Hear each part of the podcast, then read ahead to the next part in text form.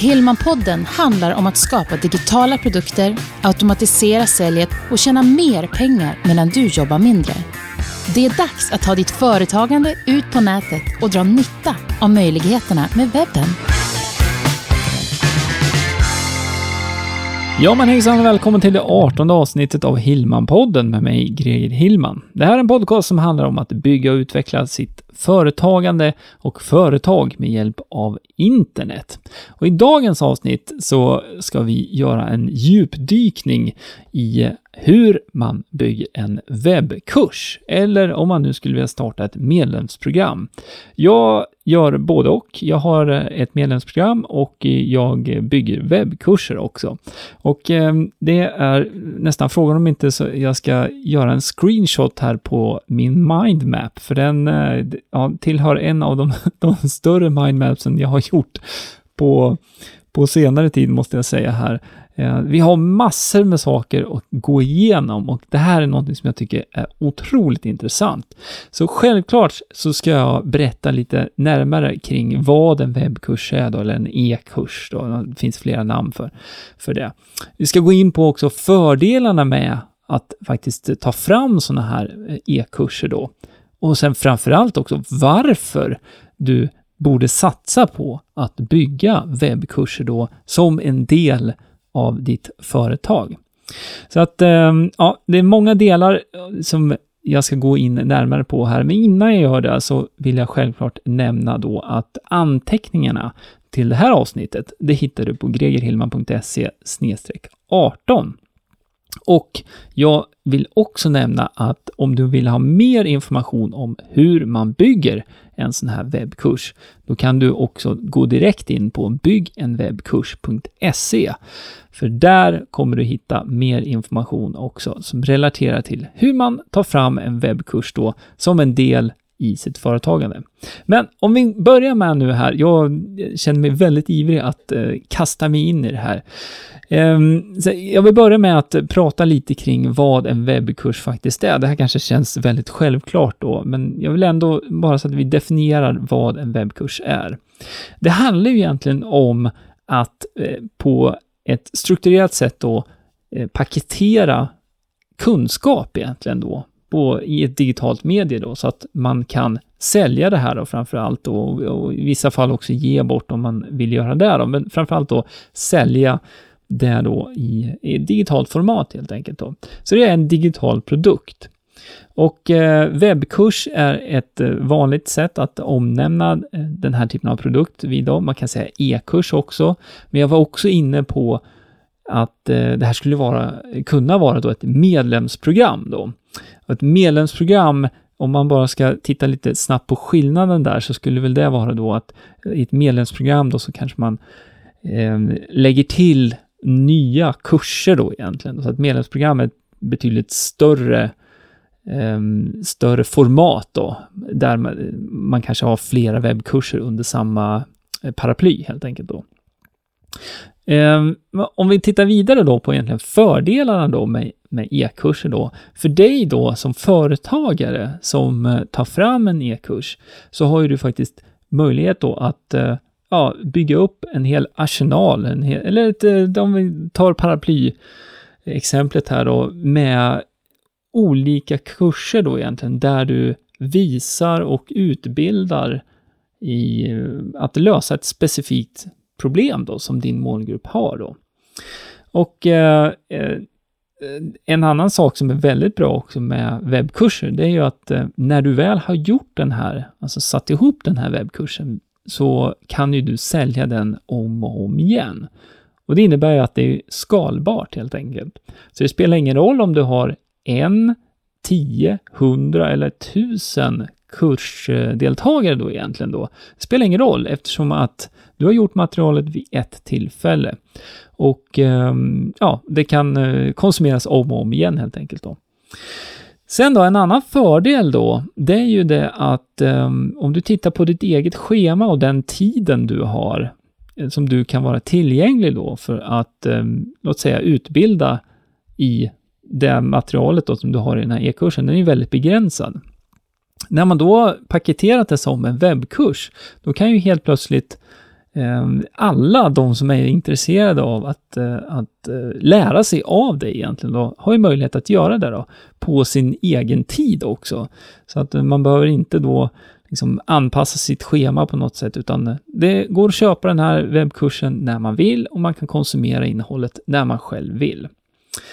Och eh, om man tittar eh, lite på det som eh, en engelsk term som heter ROI då, eller Return on Investment. Det innebär egentligen då den avkastningen man får då på investeringen i det här fallet. Och, och vad är det du har investerat i? Jo, du har investerat din tid i att ta fram en sån här e-kurs då den, alltså investeringen, avkastningen blir väldigt, väldigt stor eftersom att du behöver inte byta tid mot pengar. Du lägger ner tiden vid ett tillfälle och sen har du den här webbkursen då som kan jobba för dig egentligen om och om igen. Så att det är en väldig styrka då som företagare då och just när man tar fram sådana här e-kurser då. Men om vi tittar då på Eh, det som är faktiskt ännu viktigare då, och det är ju konsumenterna, dina kunder egentligen då, så är det ju så att eh, det finns ingen anledning egentligen att, att ta fram en, e, en e-kurs då, om, om det inte är så att det uppfyller då och löser då ett väldigt specifikt problem. Jag kommer komma in på det lite, lite mera här senare då. Men det finns flera fördelar då också för dina kunder då egentligen. Och det är framför allt då att man återigen, precis som du har en kalender, så har dina kunder en kalender. Och de behöver inte heller boka in en fast tid då. De behöver inte heller resa någonstans för att delta i ett, eh, om du skulle hålla ett, ett, ett seminarium eller något sånt, utan det här kan man konsumera då när det passar en själv. Och det är alltid tillgängligt, ligger på nätet, så man kan komma åt det när man vill då och från dator, mobil, från en, en surfplatta och så vidare. Och eh, eh, en annan sak som är väldigt bra då just eh, när det gäller då att, eh, att eh, titta på, som när man producerar en, en eh, webbkurs egentligen då, så ska man ju lösa ett väldigt specifikt problem. Och det kan ju vara just det problemet som har gjort då att din kund inte kommer vidare. Så om du har gjort en bra webbkurs, Eh, då kommer ju din kund bli väldigt glad också efter att man gått den här kursen då, för att man har fått lära sig då exakt det man behöver för att då inom citationstecken komma vidare. Och det kan ju ha att göra med att du lär ut hur ett dataprogram fungerar, en andningsteknik, det kan, vara, alltså det kan vara väldigt, väldigt skiftande. Jag har ju mitt stående exempel med golfsving här då, så det skulle kunna vara då att, ja, en sån enkel sak som att, ja, du måste tänka på att du ska vinkla tummen på ett, på ett visst sätt här då, för att inte bollen ska dra iväg åt, åt höger. Vad vet jag? Jag spelar inte golf faktiskt. det är ett lite halv, halvintressant exempel ändå. Jag tror jag måste, är det någon som är golfare så skriv, skriv gärna en kommentar på gregerhillman.se 18 och eh, ge mig ett bra exempel där på vad man behöver träna på när det gäller golfswing. Det hade varit bra. Då kan jag plocka upp det här sen senare. Ehm, en annan fördel då också som för dina kunder, det är ju att det blir en betydligt lägre kostnad då också. Man kan fort, får fortfarande lära sig exakt det man behöver lära sig. Man får lära sig på ens eget schema så att säga, när det själv, passar en själv och till en lägre kostnad. För det kan du ju, per automatik så kan du ju sätta ett lägre pris på en webbkurs då. Um, om man jämför det mot att du skulle jobba då um, som, som en coach då, eller du skulle ta ett, ett, um, ja, ett coachingsamtal, eller du skulle åka ut och träffa den här kunden, sitta ner med den här kunden specifikt då, och, och jobba med bara en, eh, en person då. Och som kund då, som, som din kund egentligen då, då kan man ändå få den här informationen som man absolut behöver då, men till ett lägre pris. Och det här beror ju också på vilken målgrupp du har. Då. Jag jobbar mycket med egenföretagare och mindre företag och mellanstora företag en del också visserligen då.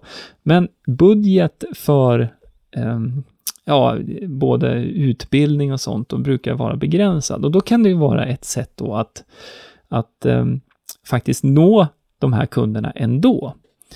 Um, och sen då, en ytterligare en fördel, det här har jag varit inne på redan då, att eh, om jag skulle vara din kund och jag vill gå din webbkurs så blir det väldigt lätt att konsumera den också, att ta in det innehållet då eftersom att det är dig digitalt och jag kan titta på min mobil likväl som på min padda eller min dator då.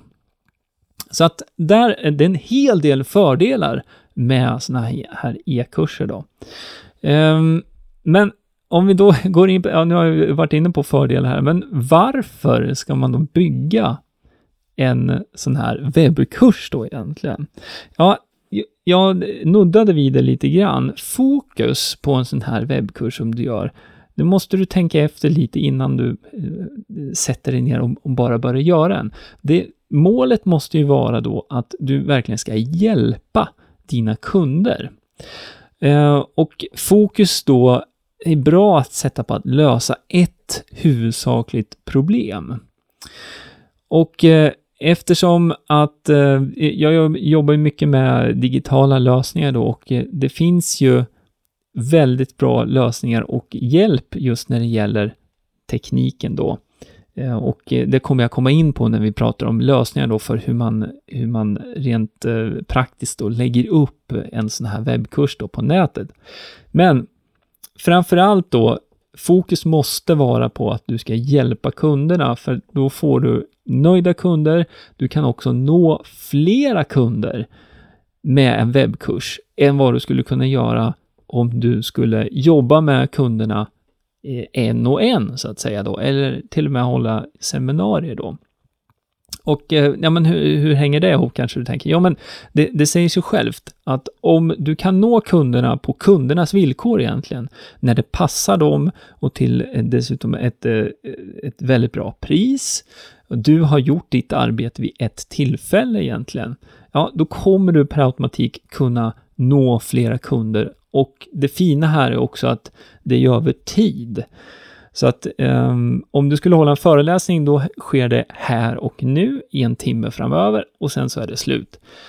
Med den här webbkursen så kan du ju då sälja den om och om igen och det spelar ingen roll när din kund hittar till den här kursen, om det är idag, imorgon, om en månad eller om ett halvår. Kursen finns där och den kommer ju då eh, i praktiken faktiskt generera en passiv inkomst eftersom att eh, om man skulle bryta ner det där, låt säga då att du har lagt eh, ner 100 timmar då på att, att göra en sån här stor webbkurs. För varje ny kund du får in då så ökar ju din timpeng egentligen för de här 100, 100 timmarna du har lagt ner då egentligen. Så att eh, tiden är din vän egentligen när det gäller de sakerna då. Så nu har jag pratat lite om vad en webbkurs är. Jag har pratat om fördelarna då, både, både för dig som företagare och också Eh, för eh, dina kunder egentligen då. Och jag har varit inne på varför då och eh, eh att det genererar en passiv inkomst över tid, det är ju inte det, är ju inte det sämsta direkt. Det är, det är ju någonting som är, är väldigt trevligt. Och eh, jag vet inte om du redan har någon mindre kurs eller, eller känner till hur, hur det kan se ut då. Man kopplar ju på ett betalsystem i slutändan då. Och jag har ju Eh, framförallt då en, en engelsk sajt då där jag lär ut saxofon och där får jag sån här pling i min mobil då, eh, notifications, där det står då att jag har tjänat pengar helt enkelt. Och det är väldigt trevligt, för det är på videor som jag har gjort vid ett tillfälle som jobbar för mig helt enkelt, ja, dygnet runt eh, och året runt. Det är väldigt, väldigt bra. Eh, nu tänkte jag att jag skulle styra över lite grann här. Vi ska gå in på syftet då med en webbkurs. Jag har nuddat vid det här, men det, jag vill ändå poängtera det här extra noga då. För syftet då bör vara att du har fokus på lösningen på ett problem egentligen.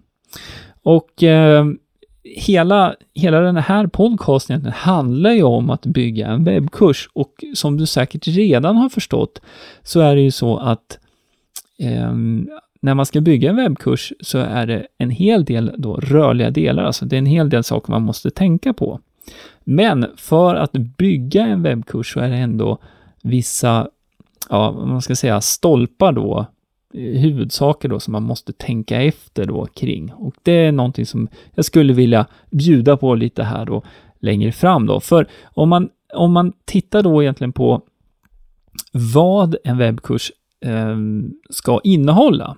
Och eh, då, nu pratar jag egentligen inte om att det, visst, det ska lösa ett specifikt problem då, men om man, om man tittar på strukturen egentligen då, på webbkursen då, hur man lägger upp webbkursen helt enkelt då, så finns det några olika modeller då, men framförallt då så eh, finns det en modell då som, eh, som jag använder mig av väldigt mycket, som fungerar väldigt bra också. Och det är modulmodellen egentligen då. Och eh, man skulle kunna kalla den för steg för steg-modellen också. Och det innebär egentligen eh, rent konkret då att man delar upp en kurs i flera moduler. Och eh, en, eh, det skulle kunna vara fyra moduler, tre moduler, fem moduler kanske. Och eh, det man gör då egentligen då, det är att i varje modul så lägger man in då delsteg då, eller ja, kapitel skulle man kunna kalla det för också då.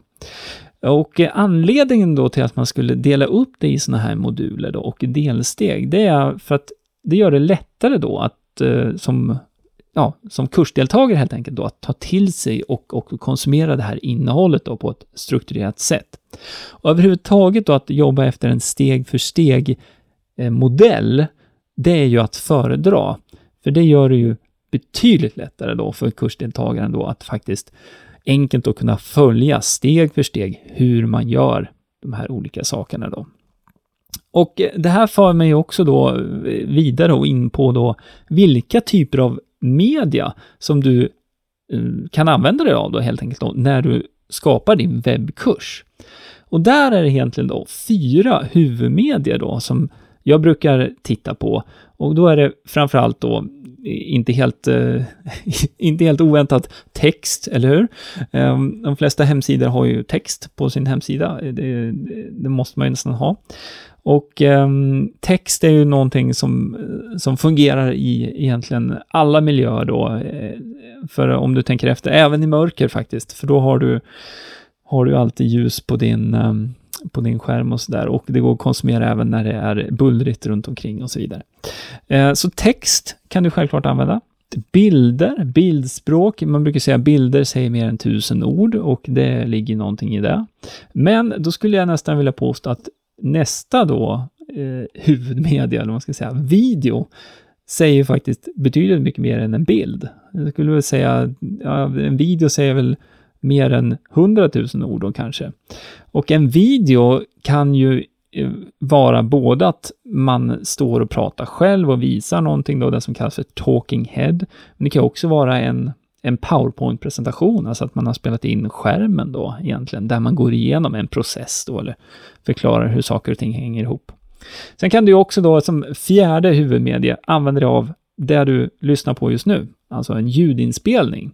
Det är också ett sätt då att eh, eh paketera då ett innehåll. Och eh, Uh, nu kanske du tänker så här att, ja men Jesus, jag, uh, ja visst, jag kan skriva ja, bilder, ja det kanske kan fixa video. Det är väldigt många som inte, jag vill inte synas på bild, eller jag vet inte riktigt hur jag ska göra det. Ljudinspelning, ja, jag kan använda mobilen kanske sådär. Ja, men måste man använda alla de här då? Nej, självklart inte. Du behöver inte använda alla de här. Men det som är bra med att i alla fall kombinera några av de här då, kanske text, bild, ljudinspelning då, text, video, text, ljud och video. Ja, det är ju det att eh, innehållet då i de här modulerna också blir ju uppblandat på ett annat sätt. Eh, och det gör ju också att det blir mer eh, intressant då, för att eh, vi är alla väldigt olika just när det gäller hur man tar till sig material också. Jag är väldigt visuell sådär och, och eh, hjälper mig otroligt mycket nu. Det, det, här jag tittar på på min datorskärm just nu, då, min mindmap, det hjälper mig mycket i det, i just, just den här podcasten nu då, men jag eh, konsumerar mycket video också och eh, just sådana här steg för steg-videor är fantastiskt effektiva och väldigt bra också. Att eh, liksom ett sätt, bra sätt att lära sig på helt enkelt då. Så att, men du behöver inte få panik här nu att, eh, ja, okej, okej, jag ska göra en webbkurs, men jag måste göra alla de här sakerna. Ja, mitt tips är ju där då att um, ja, eh, börja med för det första då att eh, du måste titta på vilket problem det du ska lösa och sen så börjar du att lägga upp de olika delarna som du vill ha med i din kurs då. Och så mappar du upp de här modulerna då kanske. Säg att du har tre moduler till att börja med och i varje modul så kanske du har fem steg då. Och då har du ju 15, 15 steg totalt då, och eh, som man ska gå igenom då, som exempel. Så att eh, börja, eh, börja inte med att eh, sätta dig och försöka lära dig då hur, hur du ska spela in video då, för det, det, är inte det viktigaste. Börja med strukturen, börja från början helt enkelt. Tekniken, det kommer lösa sig under resans gång. För eh, då är ju nästa fråga här då egentligen då, hur lång tid tar det egentligen att bygga en sån här e-kurs då? Ja, och eh, det har ju det är helt beroende på då egentligen omfattningen såklart och också valet av medier då. Och sen självklart också om du är van vid att jobba med video eller ljudinspelning till exempel då och de programvarorna då som, som man eh, måste, måste använda sig av då helt enkelt då, när man jobbar med sånt. Eh, men alltså, alla de sakerna kan man ju lära sig. Man kan också ta hjälp av andra som, som hjälper till med vissa spe, specifika delar och sådär. Men jag skulle vilja säga så här att um, om du ska sätta ihop en webbkurs eh, och nu menar jag en webbkurs då som kanske har fem sådana här moduler och som är strukturerad verkligen och eh, genomarbetad, så får du räkna med att det tar någonstans mellan 100 och 200 timmar i alla fall. Och då kan man ju tänka så här att, ja men hej och två, 200, sa han 200 timmar nu? Eh, ja, jag sa 200 timmar. Men tänk bara tanken här nu, om man går tillbaka då till, har du nu gjort din hemläxa så att du bygger en, en webbkurs som din målgrupp faktiskt vill ha och behöver, så gör du det här jobbet vid ett tillfälle och du säljer den om och om igen. Så att eh, ge ge den där webbkursen när du har släppt den, om, om den genererar försäljning under ett år, så skulle du kunna roa dig med att eh, räkna ut eh, timmepengen där då på, på de där 200 timmarna då, om, om vi räknar lite högt där då. Ehm, för det kommer bli en intressant uträkning, det kan jag, eh, kan jag säga att det, det, blir det faktiskt. Det, det är roligt. Ehm, så att ehm, räkna med att, och det måste få ta tid att att göra de här sakerna då. Och det här, vad är det som tar tid då egentligen? Ja, men jag var inne på att du måste strukturera allting först och Det, det behöver du göra då innan du börjar producera själva, eh, ja, själva kursen helt enkelt såklart. Sen kommer vi in då på, då när du har dina moduler klart, innehållet klart och du ska börja producera, alltså innehållet rent då. Strukturen är klar, du ska producera innehållet. Då behöver du fundera lite då på kring, ja, dels då om du ska jobba med, om vi börjar med, vi kan börja med, med egentligen video. För video kräver ju då dels att, ehm, ja, du måste ju ha en videokamera, men om vi tittar på det först så behöver inte det vara så himla allvarligt. Om du har en mobiltelefon med en kamera i, så kan du använda dig av den egentligen då för att spela in då, om du ska spela in dig själv där du pratar då. Ska du spela in eh, eh, Ska du spela in via en dator så behöver du en annan programvara. Men eh, ett par andra alternativ där då, när det gäller kameror då egentligen, så kan du ju ha en, en vanlig sån här HD-kamera också. Det finns ju, jag vet inte vad, vad de heter egentligen.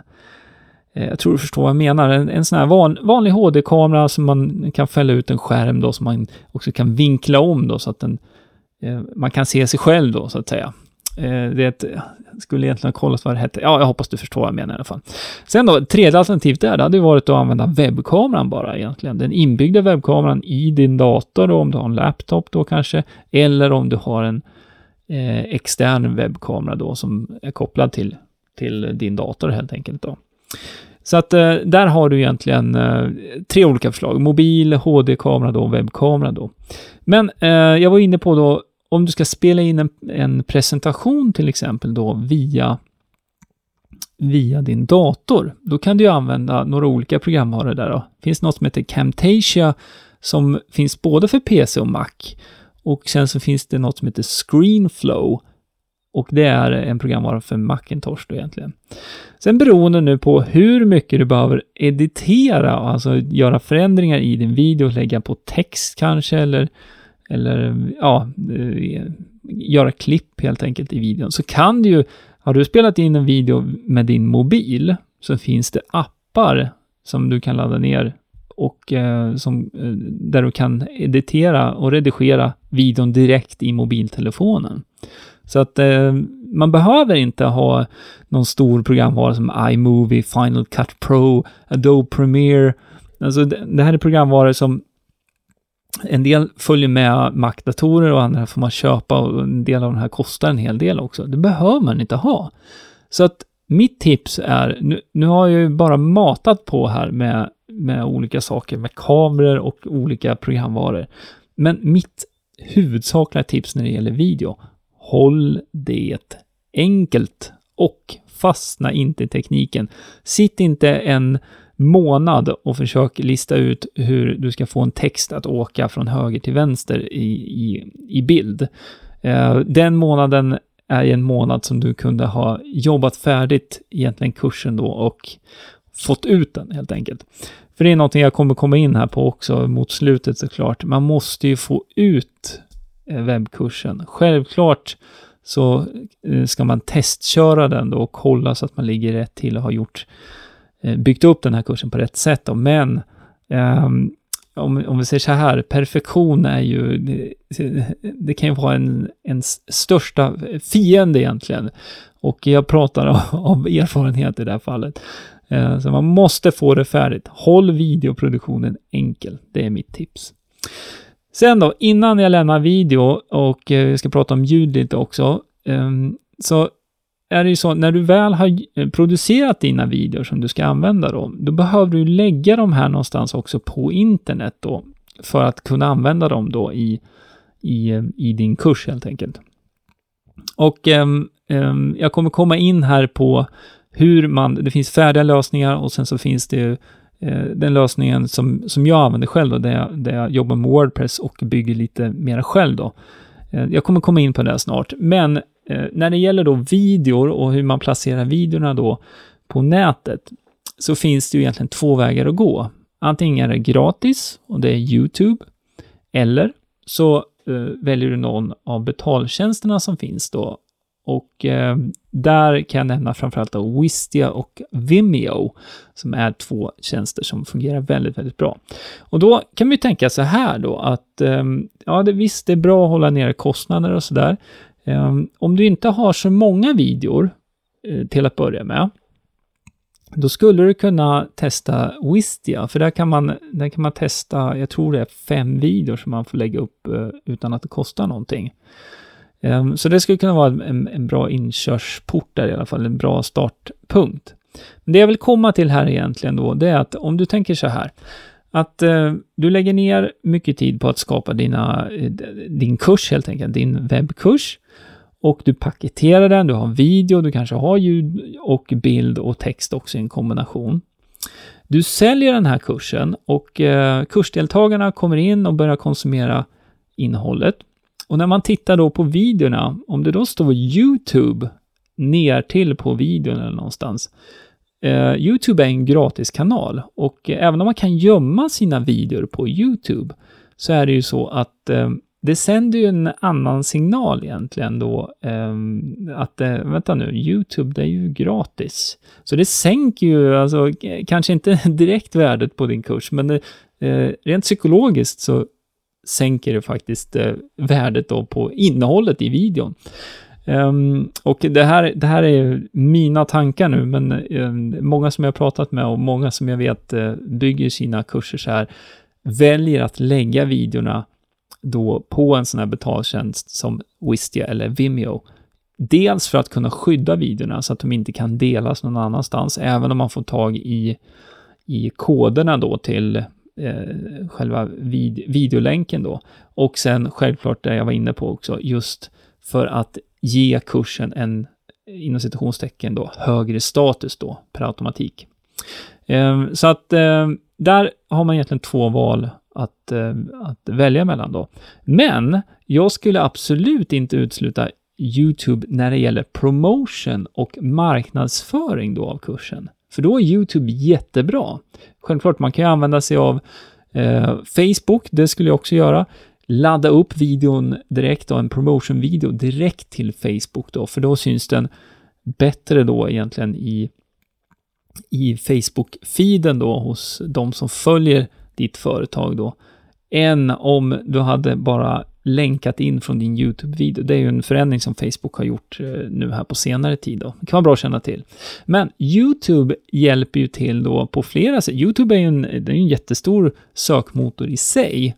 Och att då ha en promotion-video för din kurs ligga på YouTube med en sökmotoroptimerad titel och en välskriven beskrivning då av kursen och innehållet i kursen då i, i, i, i beskrivningsfältet helt enkelt då som ligger under varje video.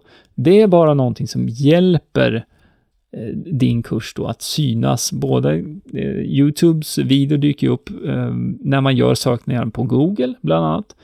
Och eh, också självklart om man gör sökningar på YouTube efter olika sökfraser. Så att lägga lite eh, extra krut på eh, både på titeln på videon då och också på eh, på beskrivningen då när man gör promotion-videon för sin webbkurs. Det är någonting att rekommendera. Okej, okay, det blev väldigt mycket om video här. Jag ska prata lite om ljud också, men sen så kommer jag självklart också prata om plattformarna, för när du väl har din webbkurs klar, då måste du ju lägga upp den så att säga någonstans också på, på nätet.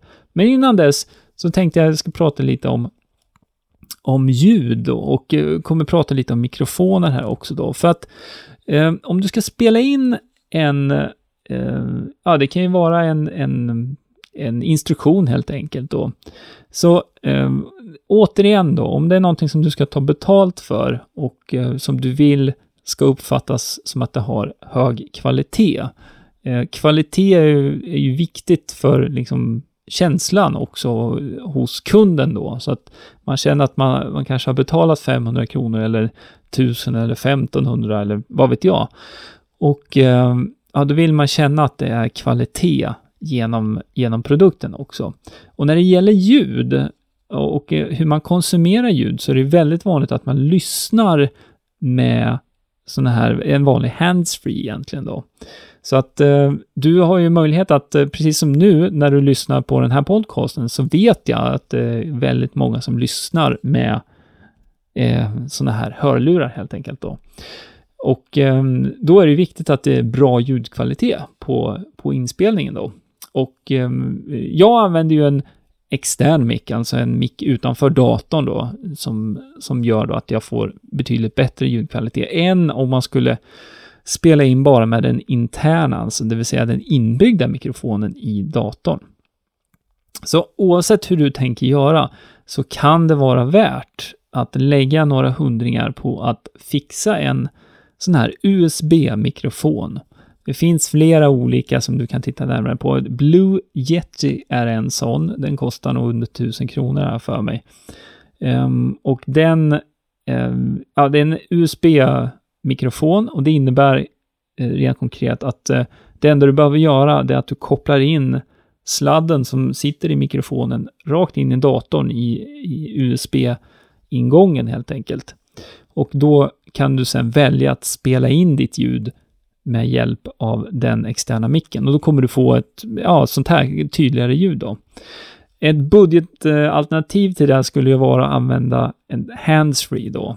Alltså en vanlig handsfree. Men eh, ja, det, det, det, jag, jag skulle ändå rekommendera att lägg några hundringar på och fixa en USB-mick. När det gäller då hur du eh, klipper och editerar ljudmaterial då, så finns det ju om du har en Mac-dator så följer du Garageband med till varenda Mac-dator. Jag spelar faktiskt in min podcast i Garageband också. Det funkar jätte, jättebra. Enkelt, och, enkelt program att jobba med. Men det finns, eh, för PC då, så finns det andra programvaror som man kan köpa såklart. Men det finns en gratis eh, programvara som heter Audacity. Och eh, den fungerar ja, helt okej okay för att göra ja, bara klipp i, i ljudfiler då. För det behöver, återigen, när jag kommer tillbaka till det, samma sak som en video, håll det enkelt. Om du, eh, om du ja, ska spela in en, en sån här ljud, eh, ljudinstruktion då och eh, ja, du märker att eh, du hackar, hackar väldigt mycket, som jag börjar göra nu när jag pratar. Så eh, tryck på stopp eller gör så här, låt det rulla, spela in och sen så pratar du igenom den här instruktionen några gånger istället så att du får en tagning med mycket flyt i. För det är betydligt lättare då att, att, att jobba och prata då flera gånger istället för att du ska eh, prata in allting en gång och så sen försöka sitta och klippa i det. Då, då kommer du sitta en månad med det, så det ska du inte göra. Eh, lägg lite mer tid på förberedelser, så stolpa upp det du vill ha sagt, gör en mindmap som det jag har här att titta på och sen så gör tre, fyra tagningar istället då, så tar du den som blev bäst. Okej, okay, eh, det var vid, eh, video och det var ljud. Eh, och det här handlar ju mycket om tekniken och produktionen nu då. När du väl har gjort din webbkurs färdig. Du har dina skrivna texter, du har valt ut de bilderna du vill ha, du har producerat då eventuellt då ljudfiler som du vill använda och videor som du har laddat upp då kanske till, till en sån här videotjänst. Nu ska du lägga upp det här på nätet och du ska börja ta betalt för webbkursen också. Då eh, finns det två vägar att gå. Ehm, eh, väg nummer ett, som jag kallar en enkel lösning då, det innebär egentligen att du, det du behöver göra är att ladda upp materialet och sen är du färdig egentligen då.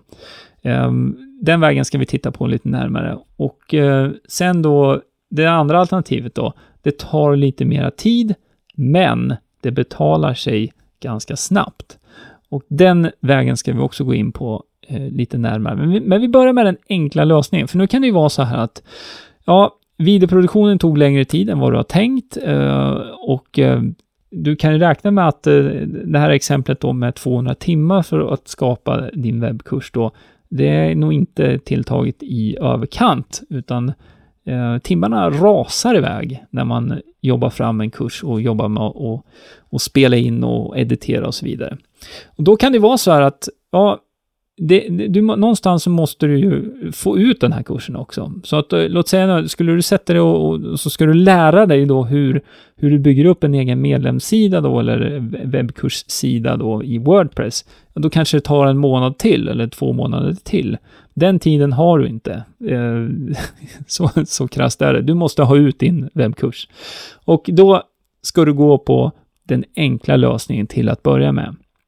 Och den enkla lösningen skulle vara då att använda någon av de här färdiga plattformarna som faktiskt finns då. Och då tänkte jag nämna tre stycken olika plattformar då. Det finns eh, något som heter Fedora och eh, för att hitta dit så går man till usefedora.com. Så finns det något som heter Corsio och så finns det något som heter Simplero. Och de tre plattformarna egentligen då gör ungefär samma sak. De, eh, Simplero är en, en plattform som eh, är lite mer, alltså man kan bygga på den, man kan göra flera saker. Man kan jobba med e-postlistor och så vidare i den också, bland annat då. Eh, det finns eh, sådana här återförsäljarprogram inbyggt i den, det som kallas för affiliates också. Men det, eh, det behövs liksom inte, i, i det här steget då, när du ska lägga upp din kurs, då skulle du lika gärna kunna Eh, gå på till exempel då Fedora. Och eh, anledningen till att jag nämner det igen, det är för att eh, ehm, nivån då, om man säger det, kostnaden då för att komma igång varierar ganska kraftigt mellan de här tre aktörerna. Och eh, Fedora eh, är väl den som eh, ja, kostar minst helt enkelt då i uppstart. Och det kan vara skönt att, eh, jag menar, under resans gång här så kanske du har investerat i i, vad vet jag, videoutrustning eller du har anlitat någon för att hjälpa dig med att göra grafik till video och så vidare. klippa ljud. Det är också ett sätt att göra det för att slippa göra det själv. Då kan du anlita någon som, som jobbar med sånt här. Det, så kan man göra. Um, hur som helst, i det här steget då så kan det vara skönt att kanske inte behöva lägga upp så mycket pengar då i, i uppstartsskedet. Det som händer istället är ju då att när du gör försäljning så kommer ju en del av den här kakan då, eh, alltså pengarna som kommer in på varje försäljning, kommer ju gå till eh, den leverantören som du väljer då. Om det nu är Simplero, Corsio eller Fedora. Ehm, så att eh, det, det är väl fördelen här är att det går väldigt fort att lägga upp en sån här kurs och strukturera upp den och så vidare. Och den, som jag ser det då, nackdelen, det är att man får ge bort en hel del av, av kakan då. Å andra sidan då, så kan man ju tänka så här då att, jag menar, du har gjort den här kursen vid ett tillfälle, du har lagt upp den, eh, den jobbar för dig dygnet runt. Men eh, det finns sådana fördelar att då som nästa steg, om inte annat då, titta på att, att eh, ha den här webbkursen på en egen hemsida. Och varför, ja det är så jag gör. Och varför skulle man göra så? Ja men det handlar ju framförallt då om att eh, då finns det ingen som tar en så stor del av, av den här kakan. Det kan vara upp till 50% av försäljningspriset då, som, som man gör en 50-50 split helt enkelt då, eh, om man går på en sån här färdig plattform. Men å andra sidan, återigen, det, jag kan bolla det här hur mycket som helst fram och tillbaka. Eh, 50 av försäljning är jättebra kontra att eh, inte sälja någonting och behålla 100% Det är ju noll liksom, det är ju ingenting. Så att, eh, men lösning då med en Wordpress-sida. Det, det här är någonting som jag, jag tog upp Eh, det i eh, förra avsnittet av Hillman-podden faktiskt, så nämnde jag ett plugin som jag använder som heter Optimize Member. Och eh, det är ett, ett sånt här tillägg då som gör det möjligt då att man kan låsa delar av sin Wordpress-sida och bara släppa in de som har betalat då för att eh, få gå en specifik kurs till exempel. Och eh, de här tilläggen då, som ja, de kallas för medlemstillägg, det finns en hel uppsjö av de här. Eh, det finns något som heter VP Member, S2 Member, Uh, Member Press, Member Mouse och något som heter Wishlist Member och den jag använder då som heter Optimize Member. Um, alla de här programmen, ja, om du bara gör en sökning då efter på Google kan du göra. Jag kommer självklart lägga alla de här länkarna så du kan se dem också på hemsidan. Men söker man på Google efter Wordpress Membership Software så kommer det upp en hel rad. Och det här kräver ju såklart lite mera arbete då. Ehm, det är ju återigen, det du kan göra om du vill gå den här vägen, det är ju att anlita någon som som kan hjälpa dig. Med, du kan anlita mig säkert och du kan höra av dig i alla fall. Om inte jag kan så, så kan jag skicka det vidare till någon. Jag har ett, ett brett kontaktnät eh, när det gäller Wordpress-utveckling eh, då. Så att eh, ehm, det var ingen pitch här egentligen, men eh, det du kan göra eh, här då, att när du har det här systemet på plats egentligen, fördelen här är ju då att eh, det du ger bort, så att säga, eller det du får dela med dig av när det sker en försäljning, det är ju provisionen som går då till Paypal, eller om du använder Stripe då, som är de två vanligaste betallösningarna egentligen då. Det här är ju någonting som du fortfarande, faktiskt om man ska jämföra de här då, den enkla lösningen med den färdiga plattformen, där eh, sker ju också betalningen ofta via Paypal då, eller Stripe. Så att där får du ju fortfarande också betala ehm, eh, provisionen då egentligen på, på betalningen då till Paypal eller Stripe. Och sen ger du dessutom bort då, ja, det är ju lite olika nu då, 20, 30, 40, 50 procent av intäkten då får du dela helt enkelt då med, med den aktören. Så att eh, jag, eh, Ehm, nu jobbar jag väldigt mycket med det här så att eh, jag förstår det. Om du aldrig har hållit på med Wordpress eller bara väldigt, väldigt lite då är min rekommendation, då går du på ett, ett sånt här färdigt alternativ. Men de här pengarna då, eller den tiden då, jag skulle säga att du anlitar någon som, som bygger upp en sån här medlemssajt till dig. De pengarna tjänar du tillbaka ganska fort då, när du, eftersom att du inte behöver ge bort 50% egentligen av, eh, upp till 50 procent, ska vi säga, av försäljningspriset på varje, varje ny kursdeltagare. Ja, så där, nu, nu har jag pratat väldigt mycket teknik här. Eh, jag kommer att avrunda, jag ser här, att jag dragit över min, min vanliga tid här, men det här är ett, eh, någonting som är väldigt intressant och väldigt många är intresserade också av att lära sig mer kring hur man bygger en sån här webbkurs då, för det blir ju en ytterligare en inkomstkälla och också en, en eh, marknadsföringskanal på olika sätt då i, för företaget då. Så att eh, jag tänkte avsluta och avrunda det här avsnittet med att prata lite kort då kring när du nu har din webbkurs färdig, den finns färdig på en plattform och du ska börja sälja den då. Hur ska du göra då? Ja, då finns det ju några sådana här eh, kanske lite mer självklara vägar att gå och kanske några mindre självklara vägar att gå, men som jag eh, ändå vill eh, bara uppmärksamma dig på så att eh, du kan tänka på det också. Eh, självklart då, om du har en e-postlista, om du har samlat på dig eh, kontaktuppgifter till personer som är intresserade av det du jobbar med och dina eh, produkter och dina tjänster och din nya webbkurs kanske till och med, så ska du ju självklart då skicka ut information om att nu finns den här webbkursen tillgänglig. Och ehm, eh, då kanske du kommer få, förhoppningsvis då får du en del som, som hoppar på det här direkt då.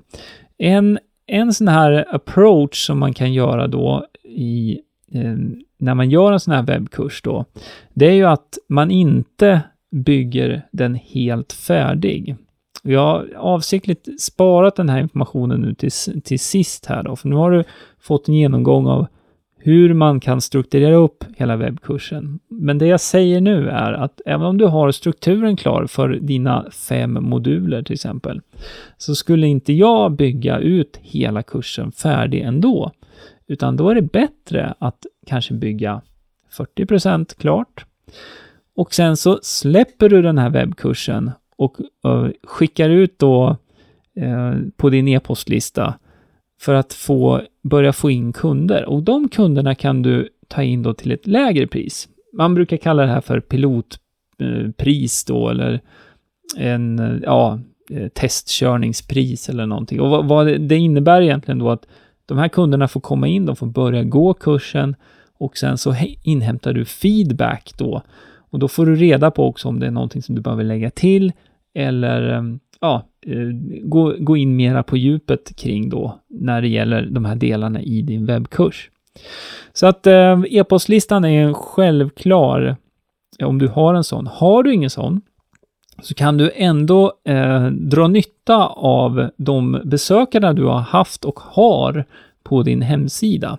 Då kan man ju självklart då annonsera lite grann, så lägga upp tydligt då att här finns den här webbkursen så att man ser det tydligt och man har möjlighet då att, att klicka och, och köpa kursen då, och börja gå kursen då via din hemsida. Men eh, det finns ett annat sätt eh, som man kan jobba med och det är via en typ av annonsering som heter retargeting. Retargeting är någonting som jag kommer prata mera om i ett separat avsnitt här längre fram. Men eh, jag kan nämna så mycket nu i alla fall då att eh, retargeting innebär egentligen att om du har haft besökare som har kommit via Facebook, via Google, via Twitter, ja, det spelar ingen roll vilken plattform de har kommit ifrån egentligen. Om eh, man har samlat in information då, en, en, en, en ja, en, en, hur ska jag förklara det här då? En liten information egentligen om att eh, den här personen har kommit in då via Google till exempel då och tittat på din sida. Läst lite om din webbkurs kanske till och med, men inte handlat. Eh, sen befinner sig den här personen på Facebook lite senare på dagen. Då kan man jobba med Facebook retargeting. Det är en typ av marknadsföring. Och det innebär konkret att eh, när den här personen befinner sig på Facebook så kommer han att se, eller hon, se en annons för din webbkurs. Eh, och det var ju på den sidan de var tidigare under dagen eller i förrgår kanske till och med. Och på så sätt så kan man då få tillbaka de kunderna, en del av de kunderna i alla fall, och eh, man får en ny chans att säga då att sälja sin kurs helt enkelt. Sen eh, lite mera självklara saker då som du kanske tänker då. Det är vanliga annonsering såklart på, på Facebook och, och på kanske på Google också då. Och sen, det finns ju andra plattformar numera också, självklart, numera, Twitter, det har funnits länge, eh, där man kan annonsera bland annat och sådär. Men det har att göra med var din målgrupp är, så att eh, det kan man ju testa lite grann också. Och sen överhuvudtaget sociala medier. Om du är aktiv i sociala medier så kan du ju med fördel då också dela med dig av att du faktiskt har en sån här webbkurs eh, till salu helt enkelt. Eh, ja, det här var ju en rejäl genomkörare. Jag tittar på min klocka och eh, 50 minuter har jag pratat. Det här är helt klart rekord. Jag hoppas nu, och det har varit målet med den här podcasten, det eh, har ju varit att du ska få en liksom, överblick över vad en webbkurs är och vad det kan ge framförallt också, både för dig som företagare men också för dina kunder. Och vill du veta mera nu om hur man bygger en webbkurs, då kan du gå in på byggenwebbkurs.se och där kommer du kunna få reda på hur man gör en sån här webbkurs mer i detalj och om du vill ha hjälp på traven där så finns det möjlighet att få det också. Men som vanligt, anteckningarna och eh, jag tror jag får lägga en screenshot på, på min mindmap också på, på hemsidan då. Kommer du hitta på gregerhillman.se 18. Alltså gregerhillman.se 18. Och eh, ja, till nästa gång så får, har, får du ha det så väldigt, väldigt bra. Då kommer det handla om hur man bygger en kundmagnet. Och vad är en kundmagnet? Det kommer jag prata om mera då, men det handlar såklart om att få flera kunder och flera leads via en kundmagnet, eller det som kallas lead magnet, heter lead magnet på engelska. Men det tar vi i nästa avsnitt. Ha det så bra nu och kommentera gärna, ställ frågor också via gregerhillman.se 18. Ha det bra, vi hörs, hej!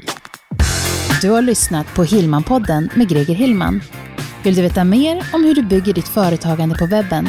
Gå in på hemsidan gregerhillman.se